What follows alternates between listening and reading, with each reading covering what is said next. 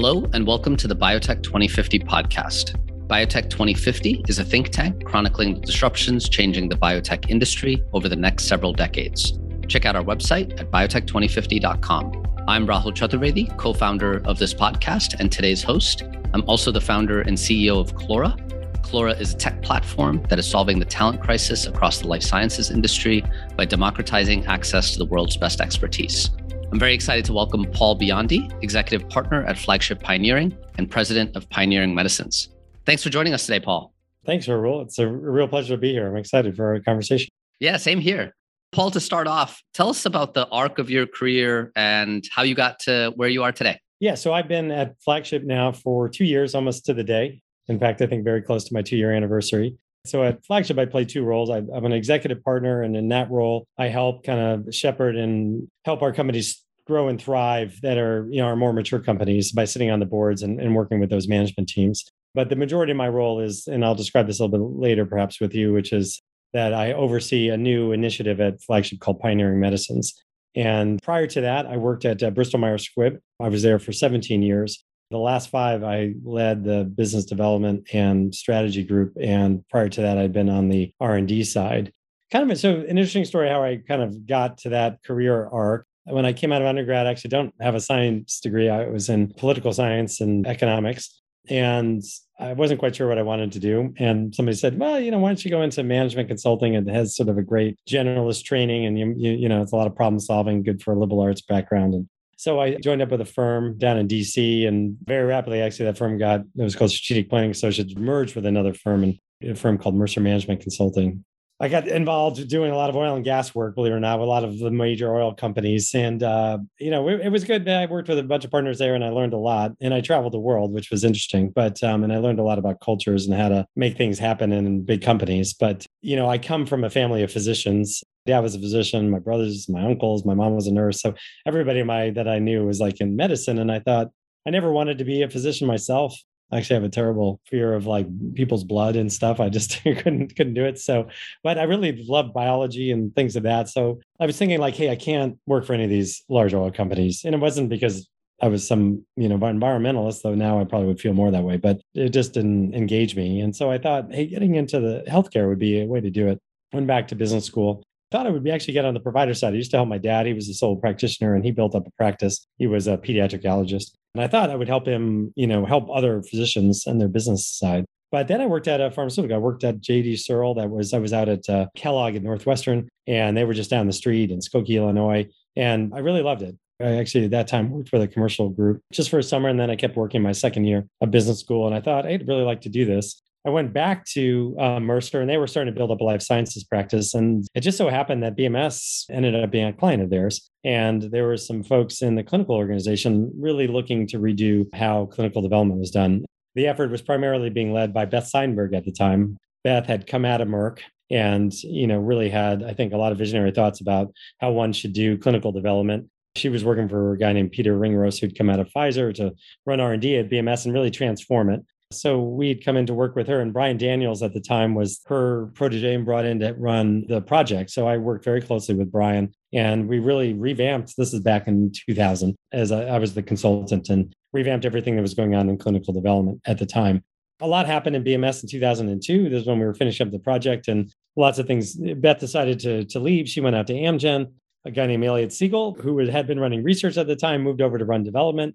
And uh, luckily enough, Brian said, Hey, you know, you should think about hiring Paul to come inside and, and maybe help you because he was very instrumental in the transformation that, that Beth was leading before she left. And I was looking to move out of what I was doing. I had young kids at the time. I was living actually up in Cambridge, and obviously BMS is located down near Princeton, New Jersey. And I said, Hey, can't keep this commute going. And I really loved working with people that I knew there. Brian, the whole crew. And uh, so I was really fortunate. Elliot is, a, you know, was really my mentor and the person that really guided much of my career. And I was incredibly fortunate to start working with him. His background is interesting because he's a MD PhD, but his PhD is not in anything in terms of biology. He was an industrial engineer. So I think he really appreciated what it takes to run at that time, you know, a three or 4,000, 17 site global organization running 150 clinical trials. And so he wanted somebody to help him do like the planning and business side. And also, you know, we, there was a real focus on R&D productivity at the time. So I kind of came in to help him implement the to change that had been put in place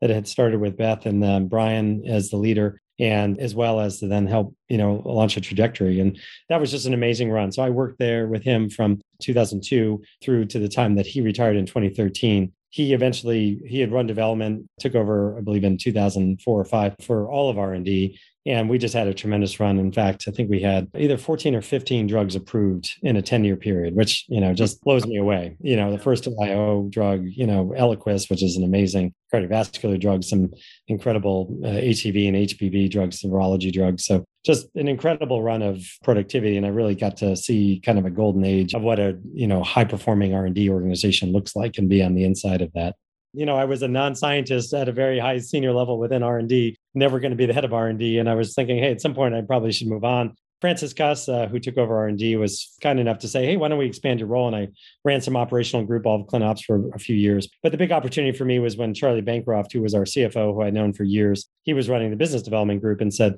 hey, Paul, why don't you come over and run business development? And I had talked to him off and on about different career options that I might do and thought that's so part and parcel to R&D and portfolio strategy that you know so much of it is about alignment with the r&d group so he said you should come over and run this team and uh, so i jumped at the chance and then over time eventually moved from under him up to giovanni caforio the ceo and took on strategy and kind of last thing i did when i was there is we helped with the whole group of us uh, the management team there to do the acquisition of celgene and kind of at that point i thought all right, from a personal growth perspective, I love BMS and, you know, it was a new chapter. And I thought, hey, if I'm going to move on after 17 years, you know, this is probably the right point to move into something else. And, you know, I'd always wanted to kind of get into biotech. And that's where I decided to move to flagship. And it's been a really, um, uh, you know, amazing experience to be, you know, so close to so many interesting medicines that have gotten to patients.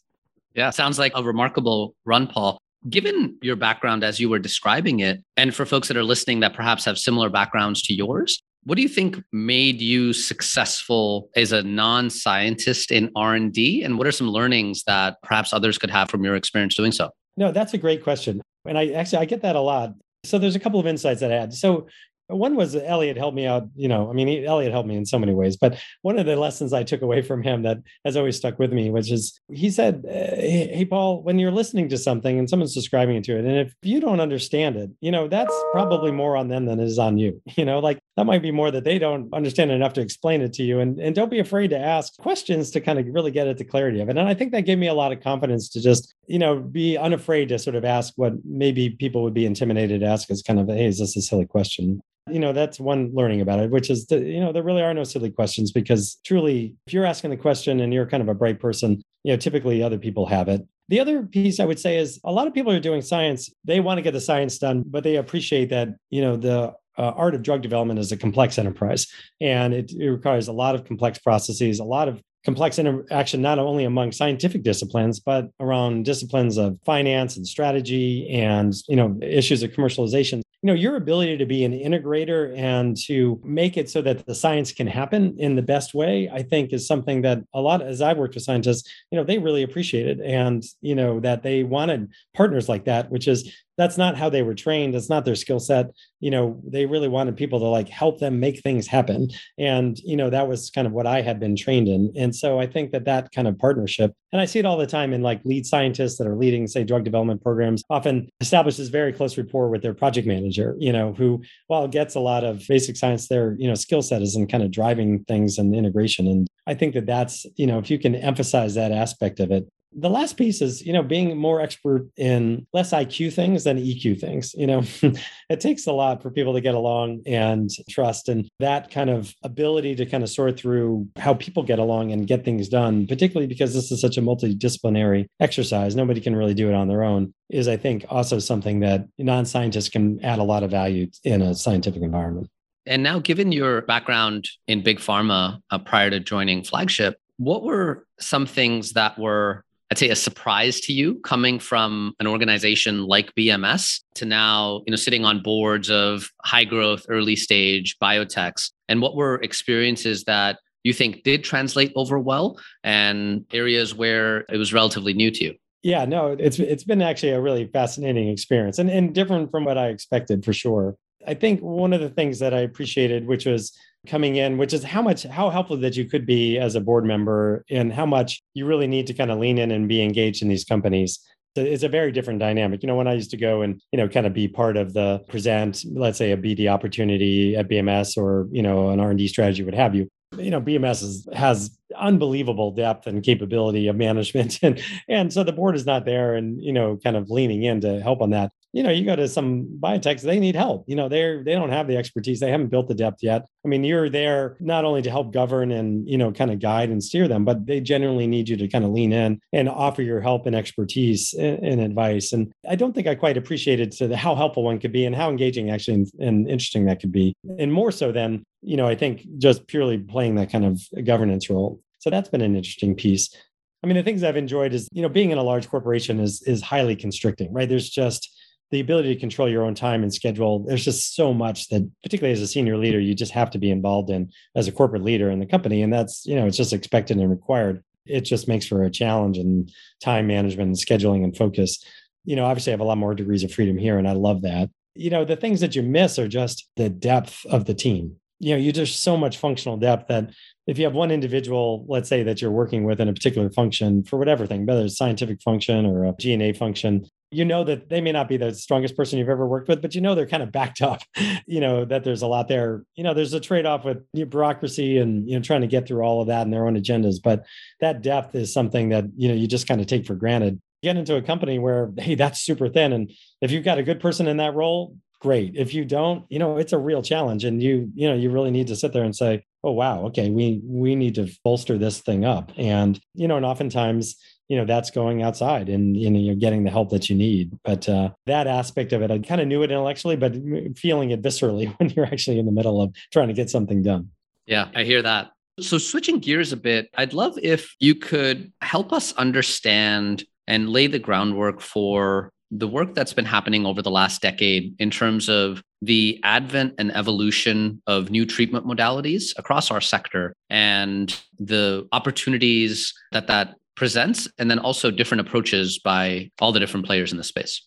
Yeah I, I think this is one of the most amazing trends that's happening kind of in our industry right now. And you know and it was happening before. I mean obviously with you know the success of the um, covid vaccines and the rise of mrna both at you know moderna and, and at biontech you know i think are tremendous breakthroughs but you know there have been other ones that have been happening you know before that with you know Alnylam and you know other groups that have you know shown other you know modalities that can be successful and in both cell therapy and gene therapies and, and other oligonucleotides. It's just been a plethora. And I've appreciated because, you know, obviously when I was at BMS, you know, there were really just two modalities, right? You had small molecules and you had biologics. And that, you know, even biologics, when I was at BMS, we spent a lot of time thinking about how to get into biologics and build up a capability for many of the years that I was there. And so to have this vast array of different tools that you can do to drug different targets is, I think, remarkable and probably just now being tapped into for its biological potential. But I think trying to deal with how you deal with it on a organizational potential is really interesting. And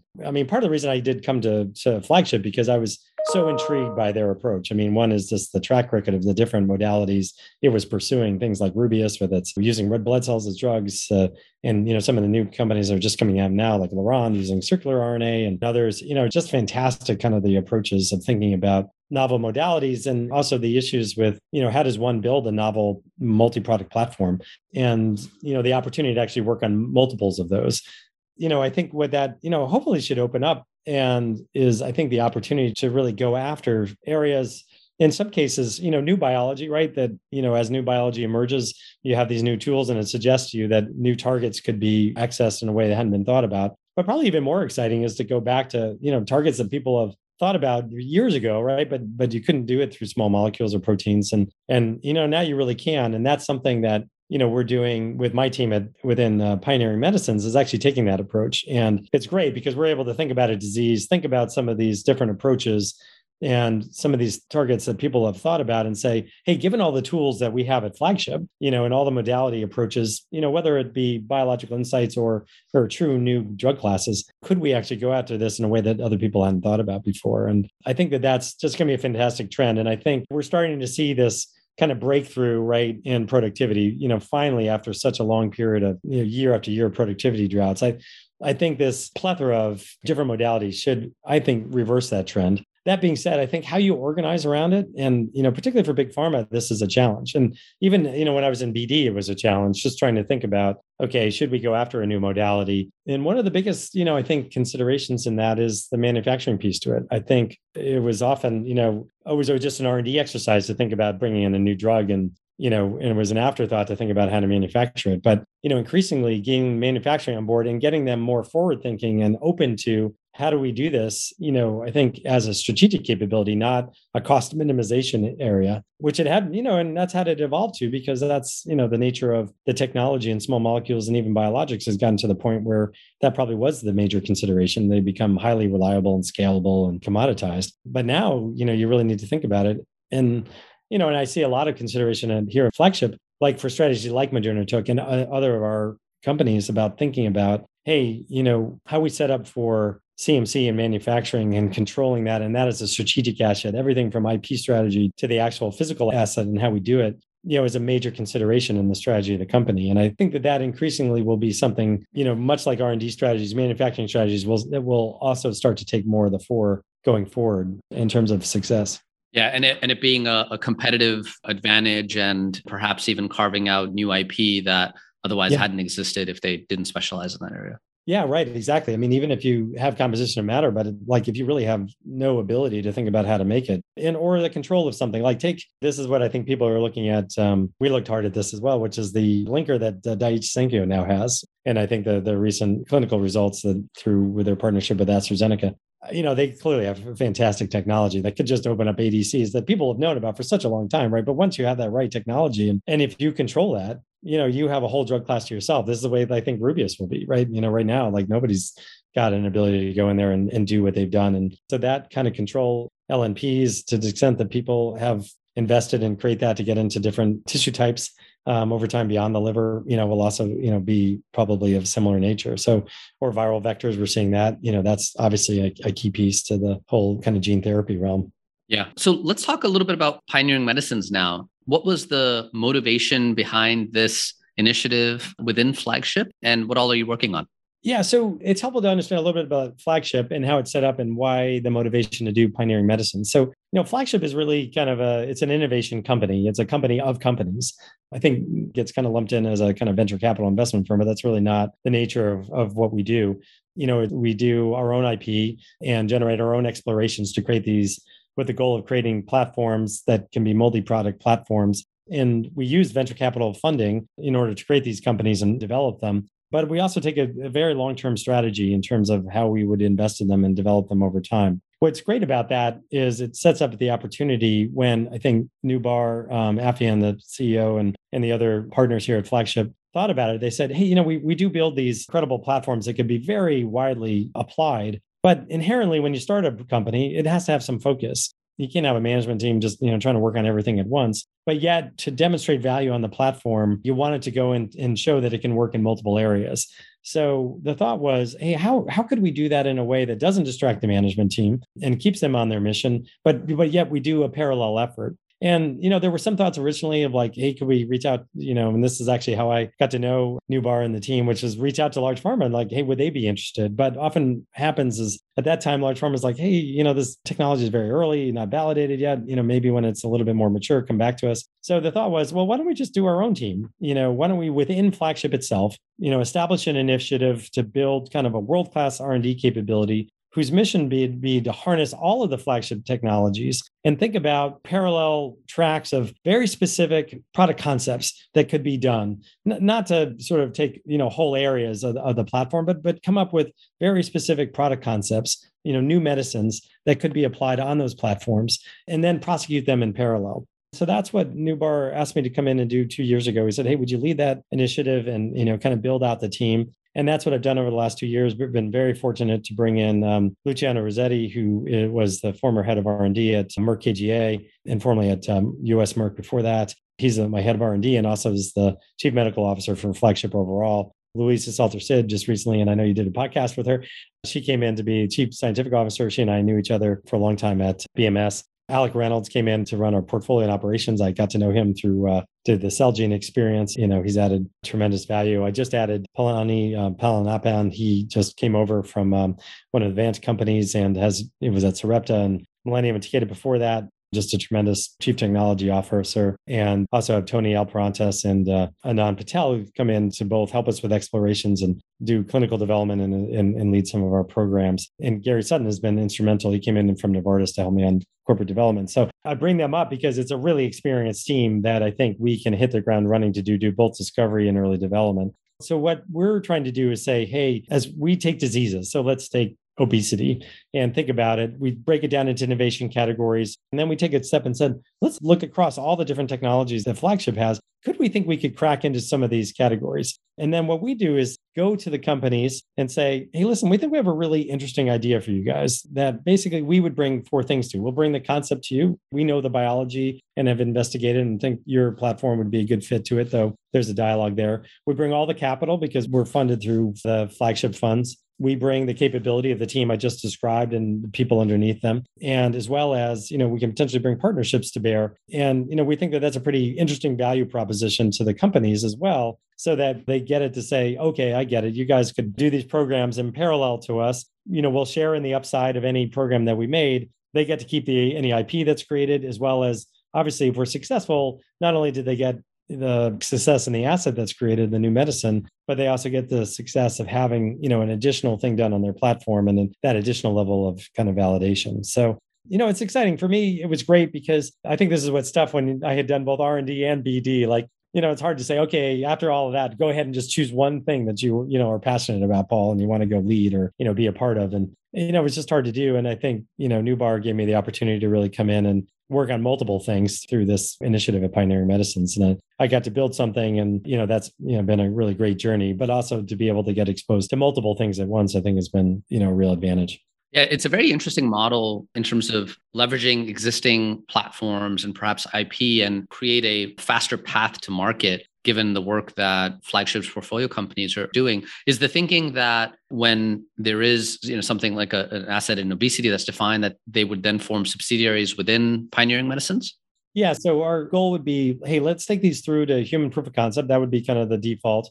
At that point we feel like hey once we get into registrational trials that brings up questions of commercialization. We're never you know flagship doesn't want to be a commercialization entity at this point so we would want to probably hand it off to a commercialization partner in order to do that, what we would do is set these up as kind of legal and financial entities so that they would be subcorps of ours that wouldn't be operating companies. So the Pioneering Medicines team will be employees of Flagship and you know we'll do all the work or we'll work with Clora or other groups to bring in people to help us and you know we'll get the work done along with the platform company itself but the asset itself and the IP will sit in these legal financial corporations so that we can both finance them and, and ultimately probably transact. And we could also, you know, potentially think about spinning one out. And at that point, if we thought that that made sense and maybe we aggregate several assets together because we think that would create an interesting company, you know, we could then put in place, you know, a management team and make it more of a, a true operating company at that point. But we're thinking right now is like kind of single asset companies that we would transact on at human proof of concept would be the kind of norm. And are you focused on any particular therapeutic areas or therapeutic area agnostic at this point? We're generally trying to be agnostic. We're, we're trying to focus on areas that we don't think our companies would naturally go to. And this is not dogma, it, eh, you know, it's more guidelines. But, you know, our companies tend to focus in oncology initially, often certain rare diseases. And it makes sense for platform companies to go in those directions because, you know, they're trying to go in places where they can get into patients and figure out if their platform you know really works in humans quickly and you know it makes sense to go in those areas that being said, you know, one of the things, and this is even a personal kind of mission and bias of mine, is to say, hey, there are a lot of diseases out there that the whole industry has moved away from. And this is, you know, and honestly, BMS, we kind of led the charge on this to move towards specialty diseases versus some of the larger primary care. And I would love to us to find a way to go after some of those diseases. You know, in some cases, it's a little bit out of the reach of maybe the funding capabilities of within, you know, kind of biotech realm, but, you know, not so much, not if you're just trying to get to, you know, potentially human proof of concept. So, you know, I, I would love to get into areas like cardiovascular metabolism, you know, diseases of the metabolism. We're looking at a lot of autoimmune uh, spaces and areas of immunology. I think that those could be really ripe areas because there's just not a lot going in those areas. You know, we're we're looking at areas of kind of, you know, CNS. I mean, there's a lot that's in the biotech industry right now in the kind of neurodegeneration area, and not so much though in the kind of classic psych areas. So but trying to figure out the balance of you know is there good biology to go after or do we have any insights around biology that would allow us to go into some of those areas or hey do some of these novel modalities allow us to go after you know as i was saying earlier you know kind of targets and get into some of these areas and be more successful, perhaps, than people thought they could be in the past. And you recently signed an exciting partnership. So, talk to us a little bit about how that partnership came together and, and what you're hoping to get out of it. Yeah, no, I'm really pleased about this. So we announced on November 3rd a partnership with the Cystic Fibrosis Foundation, and I'm um, really pleased to work with Mike Boyle and Bill Skach and the whole team at CFF. They've been terrific to work with. This was a relationship actually that John Mendlein, who's another executive partner at Flagship, had John and I have known each other for years because uh, BMS is actually one of the very first companies that when I was in R and D, now before I was in the BD role, uh, BMS Bob was at Nexus, which John was the CEO of at the time. But before that, he was at Aurora, which was the precursor company to many of the now kind of compounds that are the standard of care to treat CF, which is terrific. So he's always had a relationship with the foundation. And I think in talking with them, you know, they all felt this kind of, you know, mission of which, hey, it's terrific. I mean, what a, what an advancement in the treatment of people with CF right now that anybody with this Delta 508, you know, mutation, the, the standard of care is just quite remarkable versus there was nothing before. But, you know, there are a lot of people that don't have that mutation and therefore can't be treated. And, you know, we're back to, you know, really not having anything very effective. So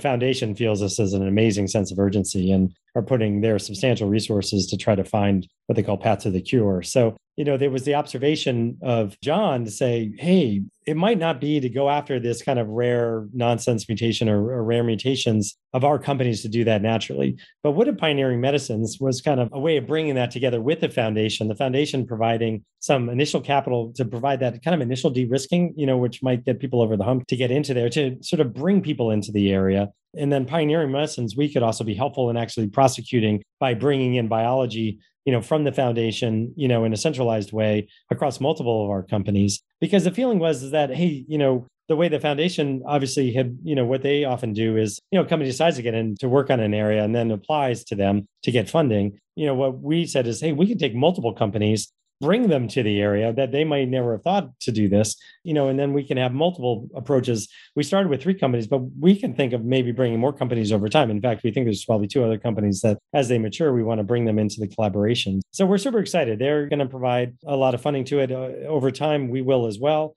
You know they're going to bring their biological insights and their amazing you know network of you know investigators and all of their great contacts with all the patients you know in the united states and beyond you know, I think it's a, just a fantastic three way combination of basically the foundation, pioneering medicines, and our platform companies to really go and help these people living with CF that really are in dire need of help. And I think we've got some terrific technologies that can hopefully advance and bring these therapies to them. And in some cases, you know, what Tessera, one of our companies, is working on, they're kind of a next, I think you talked to Jeff Melton, they're maybe highlighted this, but they're a gene writing company, sort of a next generation of not only editing, but being able to insert. And, and so they're really thinking about like an entire cure for all CF patients, but hopefully also for the ones that really need the cure. And that kind of unbelievable transformational impact is, you know, what brings me to work every day. Certainly sounds like an exciting partnership for significant unmet need. I'm curious, Paul, in terms of partnerships and given your experience on partnerships, what have you seen that has changed as it relates to deal making in biotech over the last five to 10 years? And where do you see partnerships heading over the next decade? Yeah, no, great question. I mean, I think you're seeing a lot of things in terms of and part of this gets back to the whole multimodality piece. I mean, I think people are seeing the need to have more optionality into the biotech space, and they just, you know, you just can't keep up with it internally. I mean, there's just no way. And that's both probably on the biology side as well as on the modality side. And and trying to think about putting more bets out there of, of different approaches and targeted in the areas of interest that you have and the capability one has. You know, the different kind of therapeutic centers of excellence or franchises that different large companies have and I think that that trend is just going to continue, and they're going to need to. I mean, I think the disruption that you know people have seen with mRNA and just you know how quickly this is going to. If you're a vaccine maker, holy mackerel, right? You know that's something that you're now going to. If you don't have it, you're going to have to figure out a way to do it. And you know, I think having thought about, hey, how could you have dealt with that earlier and and maybe had more optionality towards something like that, knowing it's a it's a difficult challenge, right? Because you don't know you don't know which of these technologies is going to work. Probably not so much you know, eventually I think, you know, people will make these things work. You just don't know when, right? I mean, look at gene therapy, right? It took 20 years. We thought, you know, in the last yeah. couple of years, we'd had big breakthroughs. Now, you know, they've, you know, it's two step forward, one step back. You know, cell therapy, amazing, you know, very rapid rise to incredible efficacy, but you know, very difficult to scale and even make money in that business right now. You know, but people will solve these problems. You just don't know when. I think everyone's recognized, or at least on the large pharma side, I think they recognize the need to be in these things. And it's a matter of when and how do you jump in, right? And which bets do you place and what do you integrate and what do you don't? But I think the need to, to be more networked and have more bets out there, I think is important. I mean, I appreciated when we did the with the acquisition with Celgene, the strategy that Celgene had, which I think you know, it was born out of necessity, but I think it was really smart. You know, they placed a lot of different bets and they were very successful and they were very good about being, you know, allowing companies to go off and do their own thing. And I think there's more acceptance of that now than there was before. Before it was, okay, you're the tiny little biotech and, you know, we're going to do this and we're going to be all over you. you know, thanks very much. Or we're just going to take you over, take it all in. I, I think because of the novel modality piece, which is, you know, it's not like Big Pharma has any experience in these. So they kind of need the biotech to be good at what they do and need them to come along with them. You know, you're seeing more of this you know we need to work in partnership. We need you to be successful as an independent entity as much as you know we need this asset to kind of work in tandem. And you're also seeing i think a lot of creativity in the in the way that these partnerships are set up in terms of you know not just classic here's an upfront a series of milestones and some royalties. You know you're seeing more equity payments you're seeing more option deals you know, I think that that's more interesting going along. And you're saying, you know, because a lot of these assets are coming in smaller diseases where the biotech can also stay in the some form of the commercial space, particularly in the US. So this, there's more willingness, I think, for the larger companies to work, you know, with the biotech company as they develop their own commercialization capabilities. So it's a very interesting time. I mean, it's a great time to actually be in the business development space. I think there's a lot of room for creativity and a lot of, you know, absolute need for it because, you know, it's it really needs to be the you know a major part of any innovation engine at any large pharma company at this point. Yeah, certainly agree. In many ways, it right now feels like the golden age of biotech and the pace at which we as an industry are growing, the investment of capital within our industry has been fairly dramatic over the last two years or so. But that also does present some challenges for us as a sector. I'm curious to hear your thoughts on what you foresee some of those challenges being over the next five years or so, or what perhaps you're already seeing as a, as a function of this rapid growth across our sector? It's funny. We got together as a leisure team recently. It was nice. It's like the first time since COVID, we all got together as a leadership team. You know, we were all going around the table to just talk about what we were working on. And, you know, many of us had met each other in person and, and just sort of what some of our priorities were. And I would say, you know, the word talent was like every other word. you know, just you know, that's the issue. We have great ideas, and flagship is just brimming with it has just a you know a systematized way of coming up with ideas. And obviously, we have tremendous access to capital, and so you know, talent is the rate limiting step for us.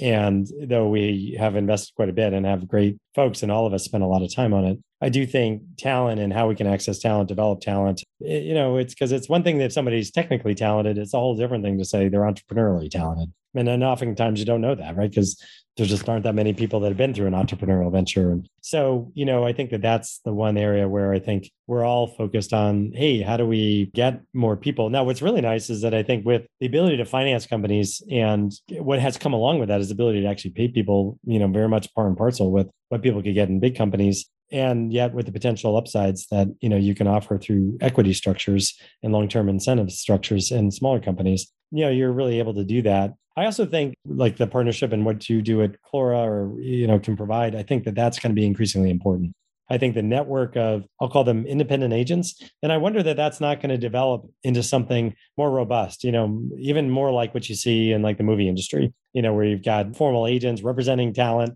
I think mechanisms to really figure out how we can identify that talent, get them more deployed. And, you know, what I see, and, and COVID has sort of brought this out, right? Which is, you know, the ability to kind of do, you know, individual assignments, right? And projects and the comfort level with, hey, that you can do that in over Zoom and be highly effective, you know, really opens up to you a bunch of people. You know, the guy that wants to live out in Montana, right? And as long as he can get a really good internet connection and he's willing to get up early if he's on the East Coast or really working with Europe or whatever, you know, can be highly effective. And I think that those type of people will say, Hey, I'm really interested in doing this, you know, one particular thing. And maybe I don't want to be part of, you know, everything that goes along with a large company. So I, I think that piece around talent, how we solve for that, you know, look maybe at other industries and what they've been doing. You know, that is a, I think, a really interesting trend. I think the other interesting piece is just how digitization, right, is just going to transform what we do. And, you know, it's funny when I was at BMS, we were talking about it. When I got to flagship, I saw we were living it, but the sense of urgency and the speed by which it can work and just everything related to machine learning and, you know, in AI, there's no doubt it's going to be transformational. You know, again, back to this when, how, you know, there's a lot of questions. But I think when people are even talking about like cryptocurrencies, like they don't quite know how this stuff is going to be impactful yet, but it's clearly going to be impactful. Like the same thing. This is going to have a huge impact on what we're doing. And I see it, you know, and how it's transforming, you know, these startups today. But even just even operating in a more digital way. I mean, even just back to the talent piece or, you know, just how could that unlock some things that, you know, would be great. I think probably the big headwind we're still not dealing with effectively as a as an industry is affordability, you know, of our medicines. It's just it's a huge challenge trying to get the balance of not squashing the incentive innovation, trying to deal with kind of what in my mind are essentially trade issues, i.e., other countries, you know, free riding on the United States as free market system. Because without the US, my God, you know, what would we do? But you know, that's you know, we need to we need to find ways to think about and deal with that. I think that that is kind of a major challenge. Yeah, I agree. I think the modularization of highly specialized work in our industry, I hope, can act as quite an accelerant and have you know downstream effects on drug pricing and reimbursement as well. So i tend to agree that there's a lot we can learn as an industry from how other industries have approached similar challenges. Yeah and, and you hope it actually other aspects of the healthcare world come into play. I mean, I think getting the ability to see real world evidence of the, you know, because there's no doubt in my mind, medicines are an incredibly cost effective way of dealing with healthcare issues mm it's just so hard to see that. And you know the way all the way the budgeting works and just the fact that you can't see the hidden costs of things and the benefit of things even beyond just healthcare spending but into productivity into the workplace and all those things. And you know as much as we try to do you know real world evidence and stuff like that you know it's just it's just hard. We just don't yet have the systems i think to do that. And you know that'd be a nice thing if that gets more digitized right? And you can start to see these benefits of these particularly earlier and earlier interventions which should make more and more and more sense right? And a lot of the science takes you there but you know, we we talk about it here because health security and prevention is a major, you know, along with pioneering medicines, that's another major initiative at flagship. And but yet it almost requires a new business model to make those kind of investments in those things. And you know, that's kind of what you know. It's not only the science that you need to pioneer on; it's you know the business model to go along with and Much the way you know Henry Termeer back in the day and others you know came up with a business model that worked for rare diseases, and now you know nobody questions the way rare diseases works. You can absolutely even though these these tiny populations you know you study them and you know both benefit those patients and you know make a return on that. So you know we probably need things like that. But unlocking these things through you know investments and things like electronic patient records. And you know as a patient you know your entire longitudinal medical history available you know just things like that are you know hopefully going to come to bear over the next decade.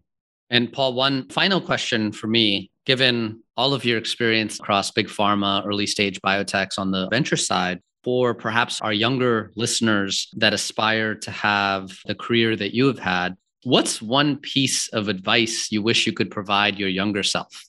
Well, you know, that's great. I mean, I think a couple things. I mean, one piece of advice, which was you probably know that you're ready to move on to something before you actually put the gears in motion to do it. And don't get me wrong, I, I mean, I had an absolutely fabulous career at BMS. I loved it. But you know, I look back and say, you know, I probably could have pushed myself to leave R and D sooner. You know, for sure, comfortable. I enjoyed it.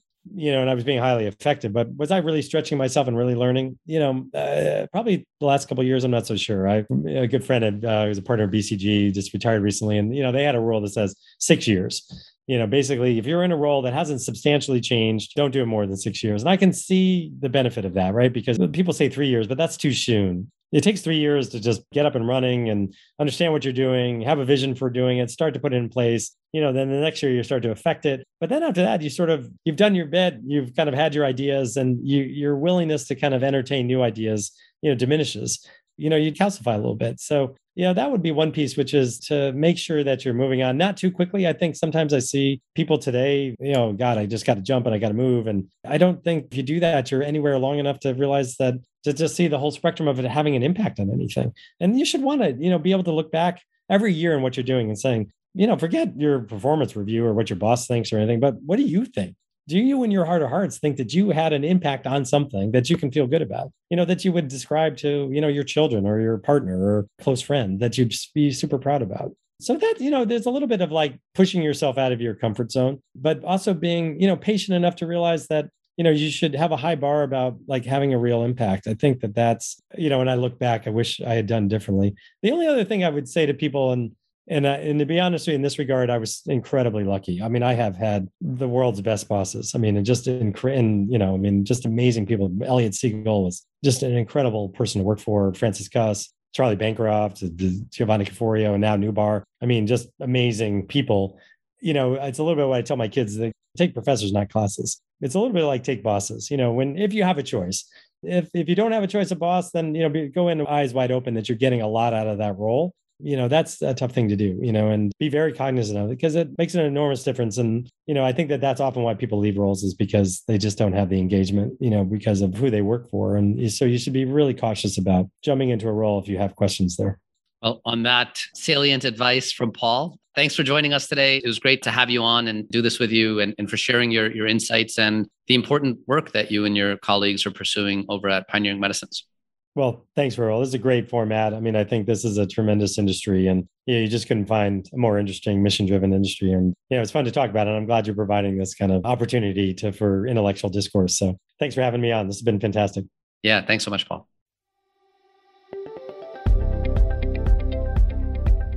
Thank you for listening to this episode of Biotech 2050. This episode is hosted by me, Rahul Chaturvedi. It's edited and mixed by Megan Lovering. If you enjoyed this episode of Biotech 2050, please subscribe to our podcast and leave us a review. Also, follow us on Twitter and Instagram at Biotech2050Pod. Again, that's Biotech2050 POD. Until next time.